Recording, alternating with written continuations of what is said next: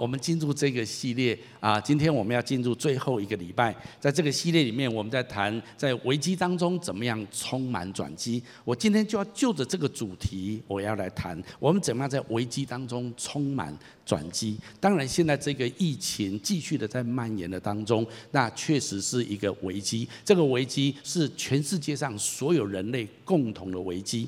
但是，当然，我相信每一个人个人的生命一定也有属于你自己的危机。其实，我们的人生，无论你高不高兴、愿不愿意，你要么就刚刚离开一个危机，或者你正在危机当中。不然你有可能你正要进入一个危机。其实危机在我们的人生当中是非常普遍跟常见的现象。我们很渴望过一个稳定，不要有危机，风平浪呃风平浪顺的一个一个生活状态。但是恐怕生命并不是如此的。那怎么样在危机当中常常看见转机，而且进入一个更棒的转机？我觉得这是我们很重要的生命技巧。那么我今天希望在这个系列最后一个礼拜，我要来谈一谈我们怎么样在危机当中能够充满转机。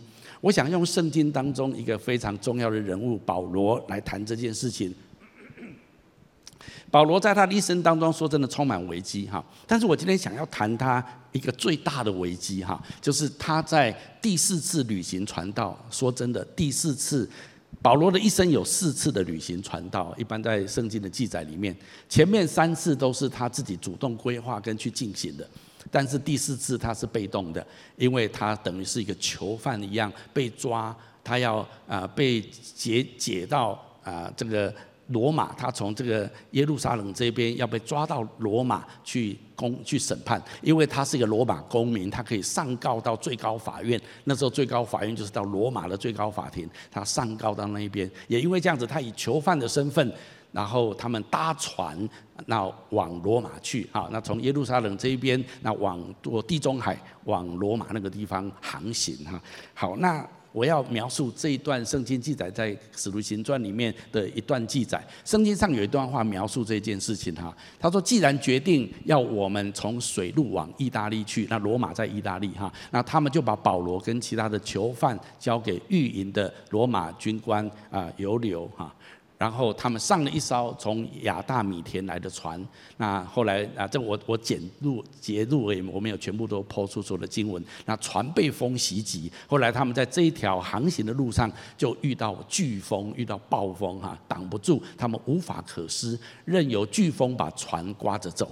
好，那在《使徒行传》第二十七章里面，在描述这一段保罗所经历到一个非常大的危机，一个非常大的一个一个困难哈。好，那我要用这个呃事件来谈一谈保罗他怎么面对危机，他怎么样看见危机成为他生命当中的转机。我认为有三个重点，我们可以来这地方观察得到。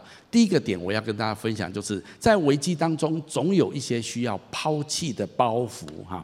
那事实上，在他们这个船难的过程当中，他们遇到很大的风浪，那是圣经记载到最后，他们船都快要崩裂瓦解了哈。他们船船不能太重，所以他们就抛下很多的东西哈。所以他们在这个很困难的时候，众人开始把货物抛到海里面去哈。其实，在那一刻，他们已经连活命的指望都没有了。圣经是这样讲哈。所以那一些那些货品，或者那些最后他们是连食物几乎都抛掉了。对他们来讲，活命比较重要的，任何会把整个呃船拉沉的任何的阻碍，他们都必须要抛弃。我想这种经验很真实啊，在我们生死关键的时刻，常常很多时候我们才会发现说，我们身上会不会背负着很多没有绝对必要的包袱呢？会不会大多数的时间，我们人生所追求的，都是我们自己。想理想的东西，我们自己很想要的东西，但是到底它是不是真正有那么必要吗？它是真正那么的关重、关切、呃呃关键吗？这事实上常常在危机里面会让我们重新反思，到底我们的人生什么东西才是最重要的？圣经上有一句话，我觉得很能够回应这件事情哈。我们一起来导来读一下。我们既有这许多的见证人，如同云彩围着我们，就当放下各样的重担，脱去容易缠累我们的罪，存心忍耐，奔那摆在我们前头的路程。这段圣经好像告诉我们说，其实，在圣经上也好，在我们的生命的经历也好，我们看到很多属神的人，很多神所重用的人，他们的人生是一个美好的见证。他们的人生好像云彩一样围绕着我们。我们不是找不到典范，我们不是找不到可以学习的 model。我们有，我们看到很多人，他们过了一个很精彩、很蒙福、很具有价值的人生。但是有时候想想我们自己，我们就发现我们挣扎在很多的压力、痛苦，还有很多的罪的缠累当中，那以至于我们就没有办法认真的奔向神为我们所插的标杆。我觉得这当中确实是如此。这段圣经节特别提到，在我们人生当中，我们常常会有很多包袱，这些包袱拖绊着我们，拉扯着我们。也许在危机产生的时候，是一个非常好的机会。让我们可以重新审视，到底有哪些包袱一直的缠绊着我们？我们可不可以把它们抛弃呢？我们可以把它们放下呢？那么，我认为有两个可能最重要需要抛弃的包袱，照刚刚这段圣经所说的，第一个就是各样的重担还有忧虑；第二个是容易缠累我们的罪。那我觉得这两件事情可能是最容易让我们产生。呃呃，拖拉我们，让我们没有办法往前奔跑的一个很很重要的拉扯。讲到罪呢，我想这在我们每一个人生命当中，我们如果很谦卑的承认，这很多时候就是最拉扯我们生命、最拖住我们生命的地方。但是，就像保罗在这个船难所遇到的，当在危机的时候，他们要抛掉一些拉扯他们的东西，绊住他们的东西。今天在我们生命当中，如果真的还有一些纠缠我们的罪，我们愿不愿意在危机当中，我们承认来到神面前，跟神说：“主啊，求你帮助我，让我不要再被这个罪所拖拉，不要再被这个罪所缠累。主，我要脱离这一些。”也许我们在我们当中有人，你有嗑药的习惯，你要承认它，你要面对它。如果在我们当中有人，你有酒精的瘾这一方面的问题。你不要有借口，你要承认他，你要面对他。如果在我们当中有人你有色情的瘾，在这一方面你一直有很多的挣扎的人，那么你要承认，你要面对这样的事情。如果在我们当中有人你有脾气上面的呃呃问题，你就是很容易被冒犯，很容易暴怒，很容易发脾气，你不要你不要觉得这没有关系，你要面对他。有时候这成为你人生一个非常大的残累。有时候那个受伤或者里面的内心的很多的地方需要被神来医治，我们要愿意面对它。在我们当中，可能也有一些人，你有抱怨的习惯，对任何事情你都很负面，对任何事情你都很批判性。那也许很多人觉得我这样你很酷，但是我特别要提醒这样的人，你要很小心。你以为这是一个很酷的事情吗？很多时候，这东西会很缠累你，会很拖住你，往神要你插的人生的标杆来直奔。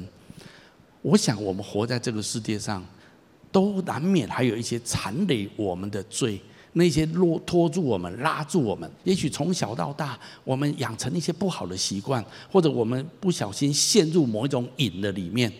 那如果我们同意这一些的罪继续在我们身上存留，罪就有立足点。但是如果我们愿意起来征战，我们愿意承认，我们愿意认罪，我们求神帮助我们，那么神一定会来帮助我们。这段圣经节我要请大家一起来读一下：来，遮掩自己罪过的必不亨通，承认离弃罪过的必蒙怜恤。我要很真诚的鼓励所有的金奇家人。弟兄姐妹，在线上所有的亲朋好友，抛弃这些，抛弃缠累我们的罪。没有人知道，有些时候只有你自己知道。但是，当你跟上帝祷告、承认的时候，神必要来帮助你。我相信神的恩典一定会带领我们胜过这些罪的捆锁。在教会里面，我经过很多这样这样子的见证。他们怎么样脱离这些的软弱？我自己的生命也亲身经历，过去有一些不好的习惯，但是因着上帝的恩典怜悯，我有我自己也努力的征战，慢慢慢慢的，这一些的罪在我身上就完全的脱钩。我真的相信，靠着那加给我们力量的，凡事都能。所以我要鼓励这样的人脱离那一些缠累我们的罪。那刚刚也有提到一些会让我们产生重担的，会让我们产生啊那些的挂虑的那些，那也很容易把我们拖住。那你说这到底是什么意思呢？我记得耶稣有一次在啊大家讲到的当中，他讲到天国的比喻，好像一个农夫出去撒种。那他特别提到撒种的时候，就有种子落在四种不同的土地上面。这段经文我简单的稍把稍微啊描述一下。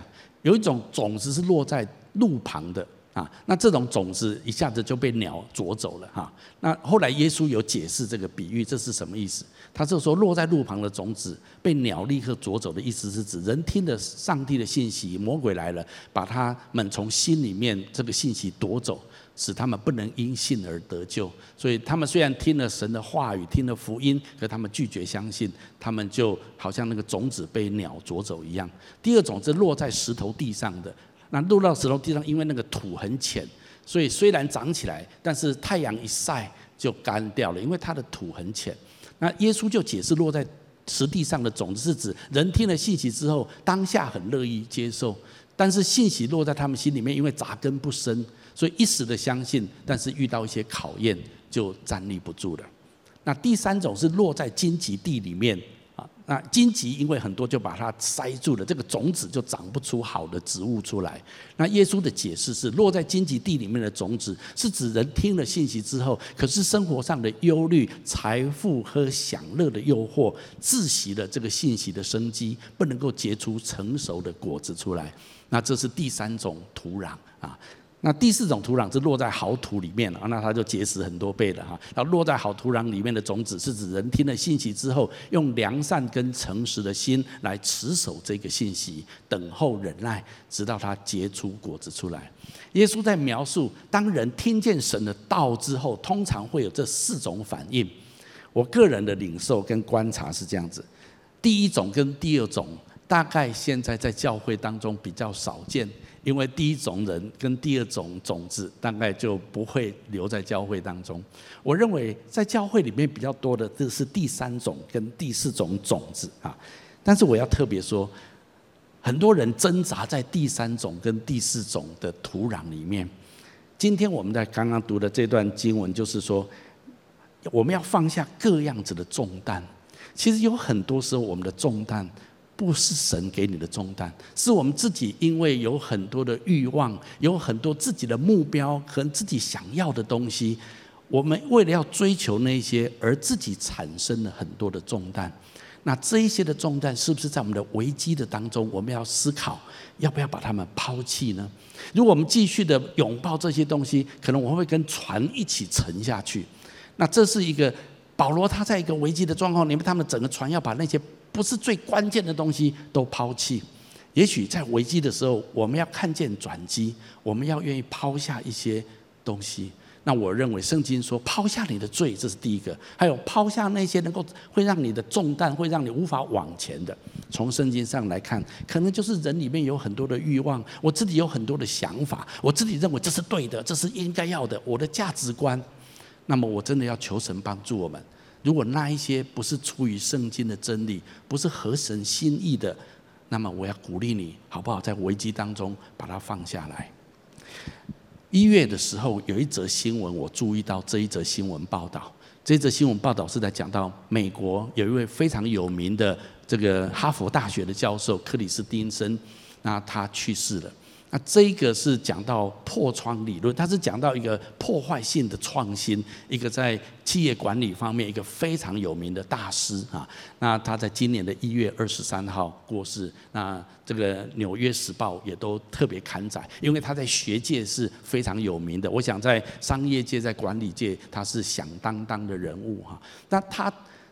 为什么他是他是在哈佛大学的教教授，在这个领域是非常呃非常强的。那但是他在二零一一七年啊，如果没有记错，或者二零一五年的时候，他在哈佛呃的他有一个演讲，在 TED 的演讲，那是一个他最后一个最具影响力的演讲。这个演讲我们也曾经在信息里面稍微分享过，我稍微再把它归纳一下，他是这样子讲。他是针对哈佛商学院的毕业班发表一个极具影响力的演讲啊。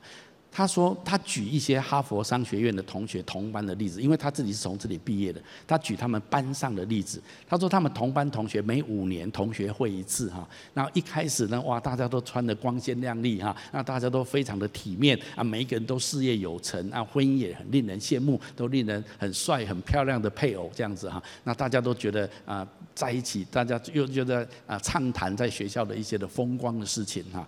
然后他说，但是这个过了十年、二十年之后，却有许多人跌入谷底。这是他的同班同学哈，有很多人失去幸福美满的家庭，以离婚收场，亲子关系疏离，甚至有人为了致富锒铛入狱，也有些人负债累累。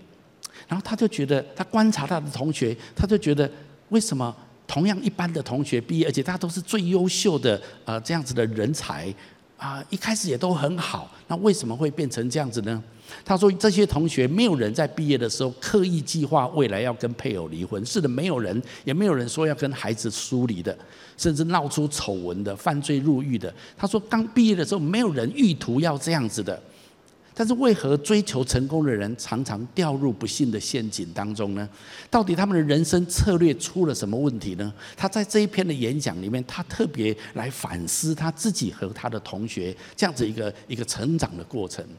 然后他自己也经历了癌症、心脏病，还有各样中风的煎熬。也因为这些的痛苦的过程，这是他人生的危机，不是吗？啊，他反复思索自己的人生是不是过得有意义。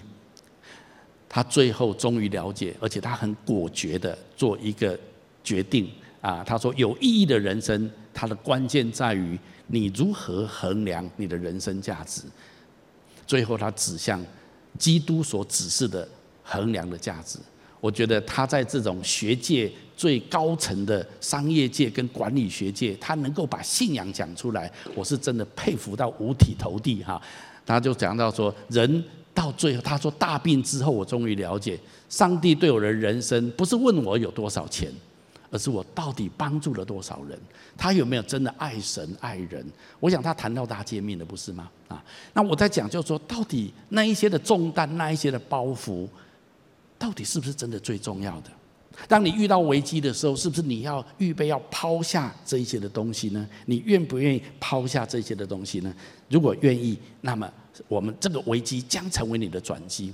如果我们继续拥抱罪，拥抱容易让我们拖住我们的重担，那么这些危机恐怕容易让我们灭顶。所以圣经上有一句话，我们一起来读一下：凡要救自己生命的，必丧掉生命；凡为我丧掉生命的，必得着生命。若有人赚得全世界，赔上自己的生命，有什么益处呢？人还能够拿什么换生命呢？我想，面对危机，很多时候我们需要承认跟处理自己的罪，选择悔改，还有调整。同时，我们要抛下一些无关重要的包袱，好让我们能够抓住生命当中真正最重要的。倘若如此，我们的生命将大获转机。所以，第一个我要鼓励大家的，面对这一场危机，我们自己可以反思反思一下，想一想，总有一些包袱是不是应该抛弃的？那到底是什么？对你来讲，那是什么？我想在危机当中，我们可以有一些的省思。那么，第二个我要谈到就是危机当中，我们需要有从神来的眼光。保罗在这一场船难的当中，所有的人在这个飓风里面摇摇晃晃，而且他们的东西几乎都抛掉了，而且船也是为岌岌可危。在这种情况里面，大家都觉得几乎他们这一次会完蛋了。但是圣经上描述，神告诉保罗说。神会保守他们，所以这段圣经我们一起读下来。所以众位可以放心，我信神怎么对我说，事情也要怎么成就。因为保罗跟所有的船长、跟所有水手还有船上的人说，上帝昨天夜里跟我说，我们这一整船都，我们所有的人都会平安。这是保罗在这个危难的当中，他有一个从神来的眼光跟看见。我觉得这是非常重要的一件事情。在危机当中，最危险的就是我们因为害怕，我们只想赶快解决问题，那么我们就会自己狂奔乱走，我们有可能落入一个更大的危机当中。如果我们要经历危机当中的转机，那么我们一定需要有神的眼光。那我们要怎么样才会有神的眼光？很重要的是，我们要来看看神有什么样的应许，神要有没有什么样的话语，在我们这个处境的当中，神要给我们。神有跟保罗说：“你跟你同船的人都会得救。”可是神没有跟他说：“你的船会平安哦。”啊，那所以其实这个事件到最后，那个船整个都毁掉了啊。他们换了一艘船才到罗马的哈啊。那所以，所以有些时候，也许神说你会有平安，可是神没有说你的工作会没事啊。神可能也没有说你的车子会保住啊，你的、你的、你的房子会保住。也许神没有给我们所有的事情都照我们所期待的，但是神却把平安给我们。耶稣讲一句话，我非常喜欢哈。这里说：“我将这些事告诉你们，是要叫你们在我里面有平安。你们在世界上有苦难，但你们可以放心，我已经胜了世界。”这句话非常的深邃。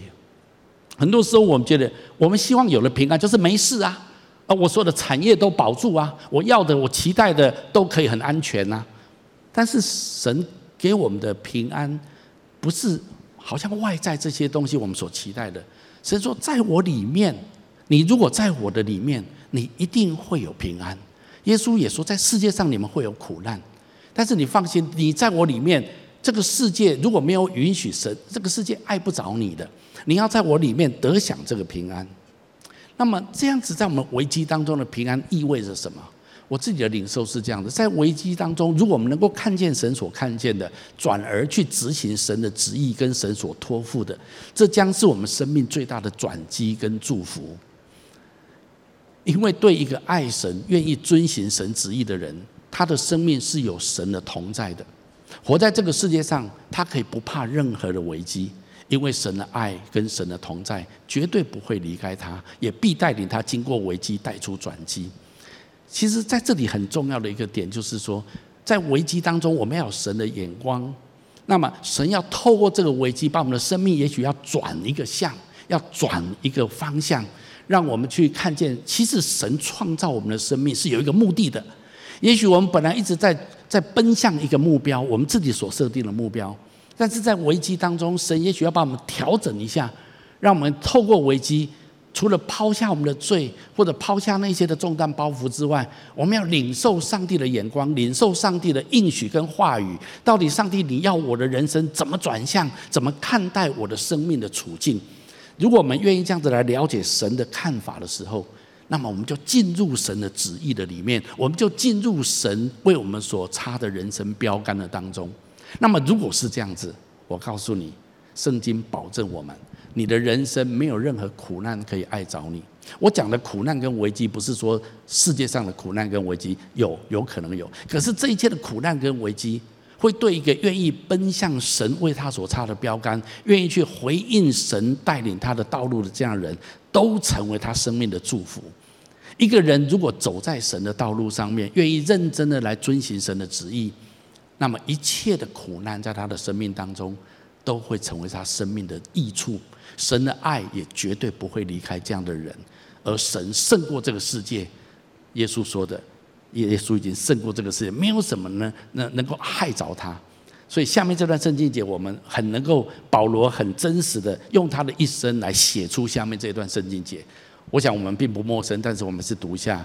保罗说：“我们知道上帝使万事都互相效力，叫爱神的人得着，就爱上帝的人就是。”他按照自己的旨意呼召的人都得益处啊！注意哦，这地方万事都互相效效力，叫人得着益处，不是叫所有的人。我再讲一次，不是叫所有的人，是是叫那一些愿意回应神的旨意、愿意走在神的呼召当中的人。那么这样子的人，万事就会成为他的益处。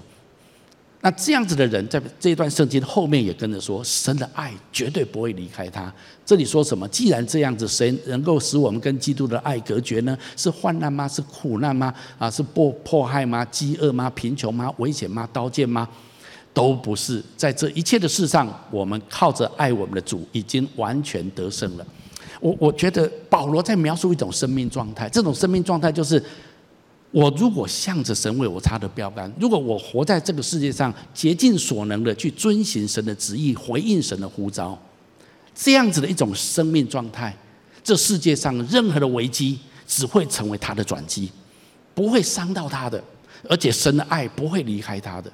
当然，我在讲的这个所谓的转机，跟这个不不是世人所所说啊，他变得很有钱啊，什么问题都解决啊，一帆风顺，不是，而是按照神的心意，他会一波又一波的越过那些的危机，而而变成神给他开一个新的路，让他看见一个新的契机，一个新的可能性。你不觉得这样人生很精彩吗？我觉得人生如果按照我自己所规划的往前去，我都觉得很 boring，你不觉得吗？我都已经知道了人生要干嘛了，啊，都照我所期待的这样走。可是如果你愿意让你的人生走神的道路，回应神的呼召，哇，那可精彩了。我觉得那个时候你会发现，哇，柳暗花明又一村，哇，我从来没有想过我人生可以这么过瘾，哇，我可以产生这么大的影响力。虽然这么艰难，神让我经历神迹，你不觉得这种人生更精彩、更过瘾吗？我真的要鼓励所有的人。在危机当中，我们需要有上帝的眼光。危机就是让我们再一次的检讨跟反思：诶，我是不是真的有做神要我做的事情？我有没有走在神的旨意里面？我有没有回应神的呼召？如果有任何危机，你不用害怕，因为这一切的危机，神有办法叫万事都互相效力，使你得着益处。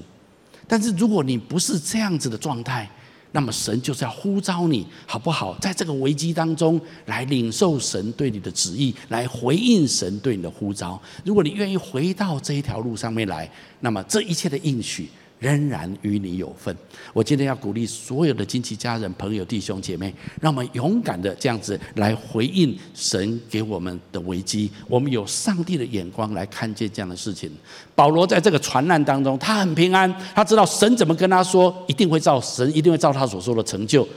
就是神说，所有的人神都会保护他们平安。事实上，因为保罗的缘故，那所以神保护他们全部平安。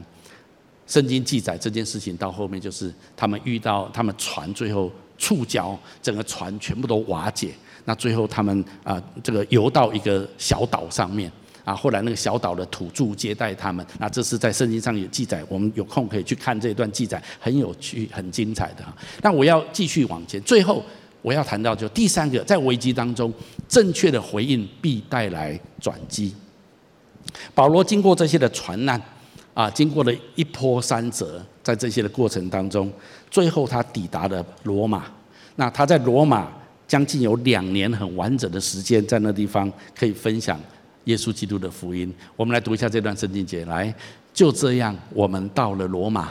保罗在自己所租的房子住了两年，来访问的人当中，他都接待。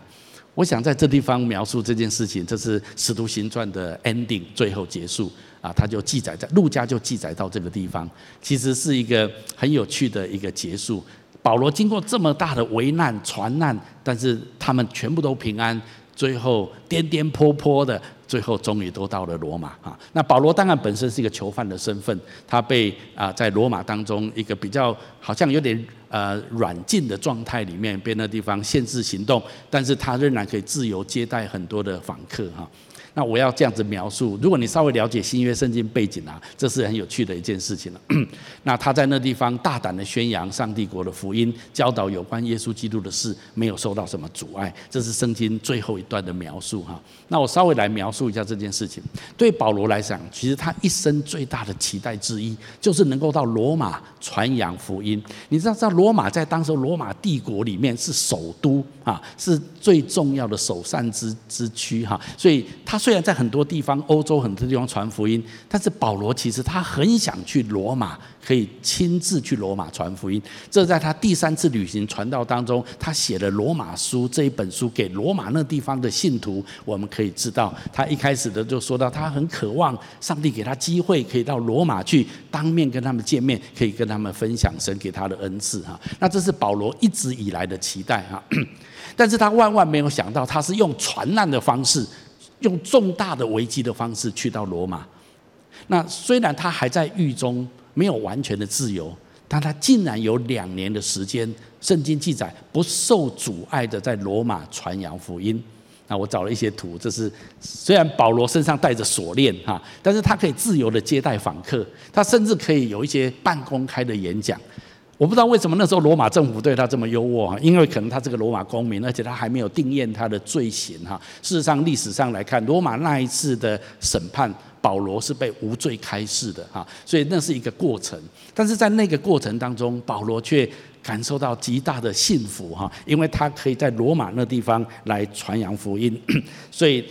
他在啊后来写的《腓利比书》，他就在罗马那两年啊接待人，还有在那地方仍然是还不是很自由，但他可以啊写写一些书信哈，他写了啊一些的书信哈，在这个危机当中，往往不是我们所预料的啊。但是如果我们保守自己在基督耶稣里面没有失去盼望，我们继续的跟随主，至终我们必看见神为我们预备出路，带来转机啊。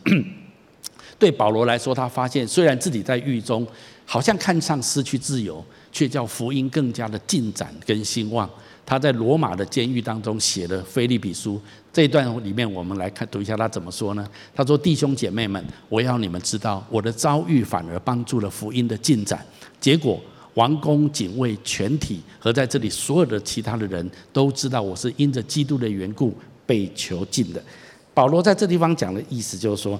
他在这地方可以啊勇敢的在这地方分享福音，对他来讲是何等的好。他说：“我坐牢，却使多半的信徒对主更有信心，更加勇敢，毫无畏惧的传讲上帝的信息。”好，在这地方我要用保罗这个危机，他的危机，第一个他被抓被关，他失去自由，他又遇到船难，这一切整体都是他的危机。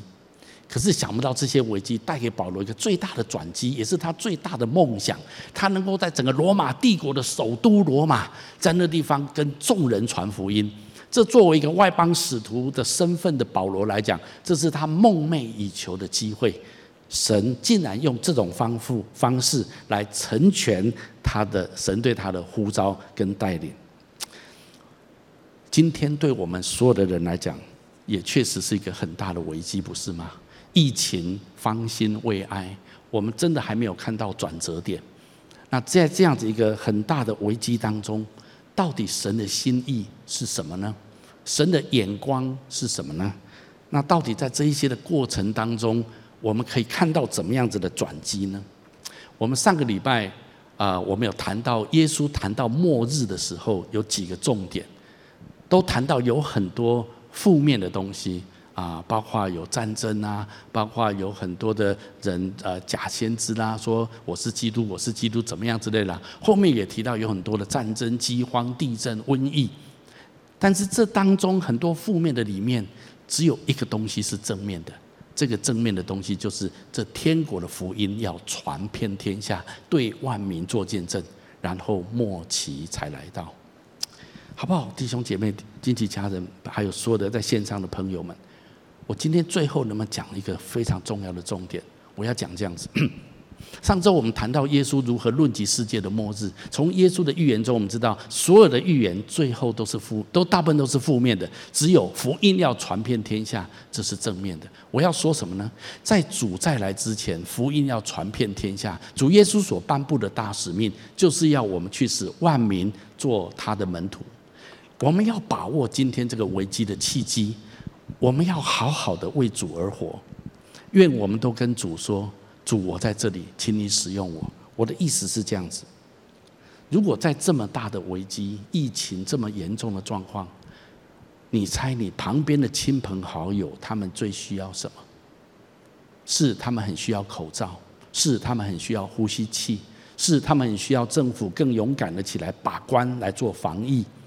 但是谁又能够保证这样子？能够平安吗？你不觉得我们现在最需要给人的就是神的盼望、神的平安、永生的福音吗？我觉得这时候对于所有的上帝的儿女来讲，这时候最大的契机，不是你的事业如何转型、弯道超车，不是你的工作如何找到下一波的生计，不是如何你可以度过这个难关难关。当然是我求神祝福我们。但是你有没有看到一个更大的契机？容许我这么说，神的眼光非人的眼光。我们今天常常要的是，常常是今生的好处。如果我们今生的问题得到解决，才叫做转机。但是神要给我们的，却是今生跟永恒的好处。不只有今生的好处，那才是真正的转机。耶稣曾经讲一句话：“举目向田观看，庄稼已经熟了，可以收割了。收割的人得工价，积蓄五谷到永生。叫撒种的跟收割的都一起欢乐，一起快乐。”我今天要鼓励大家，你有没有看到，在这个危机当中，一个最重要的契机？这个最重要的契机是你旁边还有很多人，他们不认识神，他们心中没有耶稣的平安。他们对死亡充满恐惧。不管你在哪里，也许你在台湾，你在亚洲，你在美洲，你在欧洲，你在世界各地，你旁边一定有很多人，他们心中有很多的恐惧，他们心中失去平安，好不好？今天就是神要呼召你的时候，你愿不愿意跟神说：“主啊，请你使用我，让我可以成为一个福音的使者。”保罗最大的兴奋。不是他不要被囚，不是成为自由人，呃，他他他他都可以自由来往。保罗不是他，保罗最大的兴奋是他可以在罗马传福音了。保罗的眼光跟我们的眼光是不是有点不一样？我们很希望我们的问题得到解决，我们的经济得到解脱，我们的身体不要染病。我求神祝福我们，让我们得到这些的恩典。可是神的眼光有时候越更超越这一些。神说：“我的孩子，我要使用你。”我要你成为一个祝福的管道，我要你成为福音的管道。当你的眼光不再只看到自己的需要，你看看你旁边的人，有很多人这个时候很需要你关怀，很需要你带导，很需要你写一个 line 给他，跟他说：“我为你祷告的领受是这样子。”我相信他们会从你不只得到今生的祝福，会得到永恒的祝福。保罗的生命怎么样从危机？变成契机，变成转机，好不好？我们今天也效法这样的一个模式。保罗最后在他的书信里面，最后也这么说：你们在我身上所学习、所领受的、所听见的、所看见的这些事，你们都要去行。赐平安的神 就必与你们同在。我相信这就是最后我们从保罗身上我们看到这样的典范。不是保罗问题都解决了啊、都得自由了啊、都没事了。他才觉得是一个转机，是一个契机。都保罗他可以成全神在他身边的呼召，去到罗马传福音，这对他来讲是何等兴奋的事情。所以我今天最后再次总结，在危机当中，我们中怎么样充满转机，好不好？我们在危机当中总有一些需要抛弃的包袱，那到底是什么？还有什么残余的罪在你身上？还有什么不应该你背负的重担在你身上？你祷告，我相信神会告诉你，把那些东西抛弃。再来，我们需要有从神来的眼光，我们也需要正确的来回应这一些。如果我们愿意这样子做，我相信我们的危机将成为我们生命重大的祝福跟转机。我们一起来祷告。阿爸父神，我奉你的名祝福每一位亲戚、家人、朋友、弟兄姐妹，还有在看这个线上视频的所有全世界各地的我们的好朋友们。主，我求你的恩典临到在我们身上。我求你，让我们从保罗身上学习，是他遇到这么重大的危机的时候，主你怎么样与他同在？你让他有你的眼光，你让他可以看见你为他所带来的契机。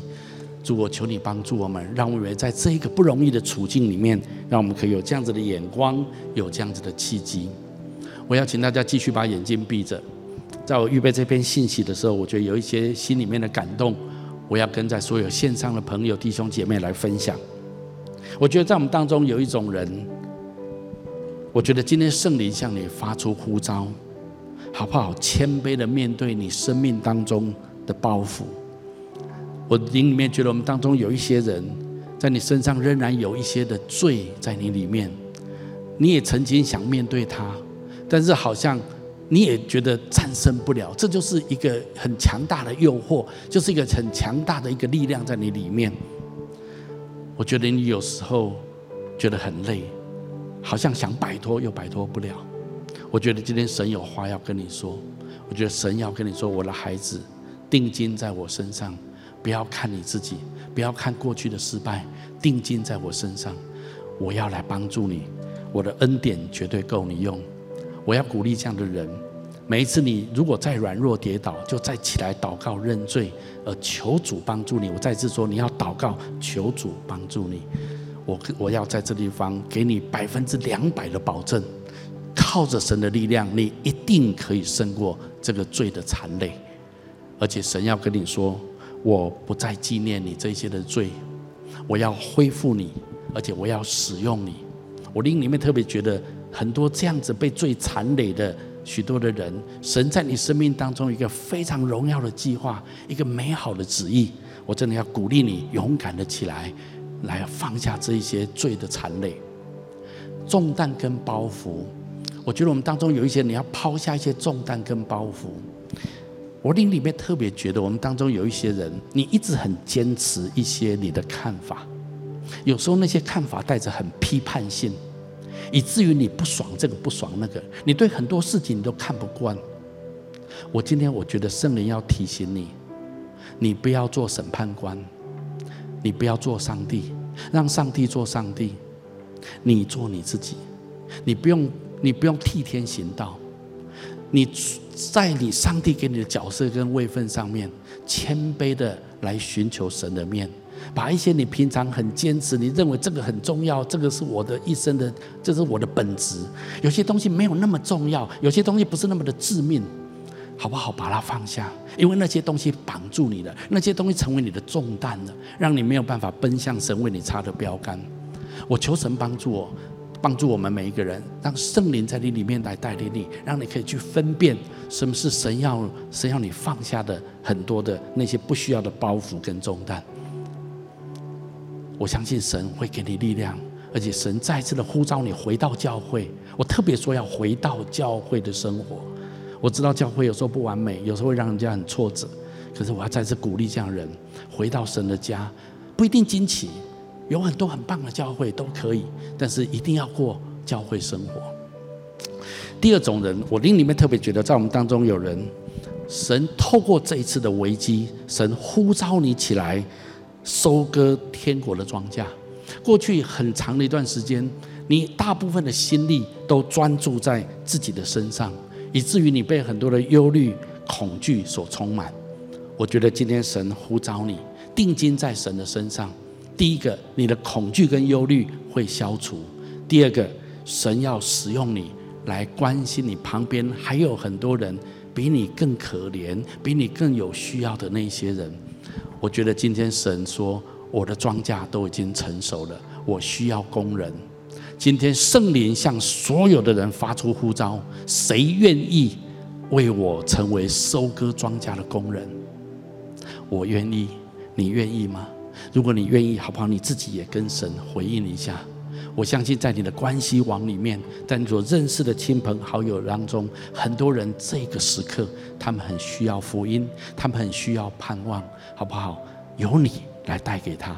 我相信，当你为他们祷告，当你为他们来发出讯号的时候，神的灵与你同在，神迹奇事会随着你传福音的步伐，神一定会要透过你来祝福他们的生命。最后，我要请所有的人把眼睛闭一下，让我来做一个祷告。在我们线上所有的亲朋好友当中，如果有人你还不是基督徒，或者你还不太确定你跟这位永恒的神之间的关系的时候，好不好？我要鼓励你接受耶稣基督的福音，领受神永恒的生命。最重要，那在基督里面不能震动的平安。这个世界上纵然有苦难，可是我们在基督里面，神有办法叫万事都互相效力，叫我们得着益处。神也有办法把不能震动的平安放在我们的里面。今天神要把这个平安赐给你。也许你要问说：“那我要做什么呢？”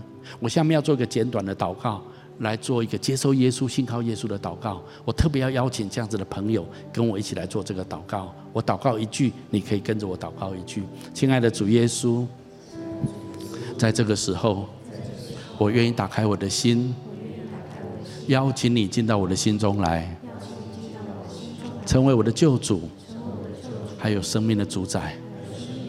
我要请求你赦免我的罪，宽恕我一切的过犯，带领我的人生活在你最美好的旨意中，带领我从危机当中看见奇迹跟转机。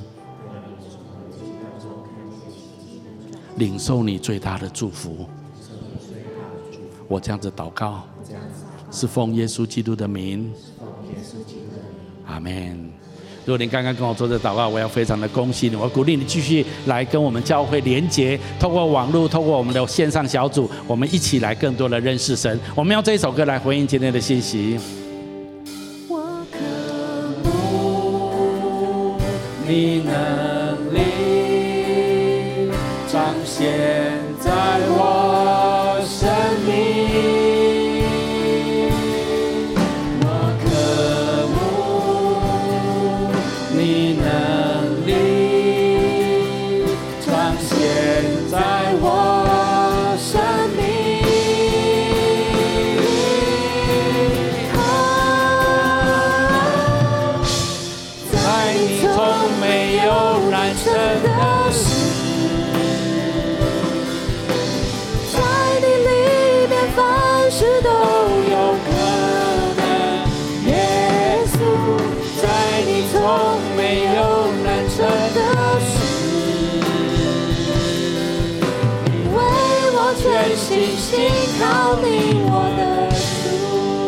亲爱的八福士，我们宣告，我们永远信靠你。主，我宣告，在我们所有线上的家人、朋友、弟兄姐妹，你都要使我们这一次生命当中的危机，通通化为最棒的转机跟祝福。祷告宣告，奉耶稣基督的名，阿门。感谢主，愿神大大的祝福我们每一位。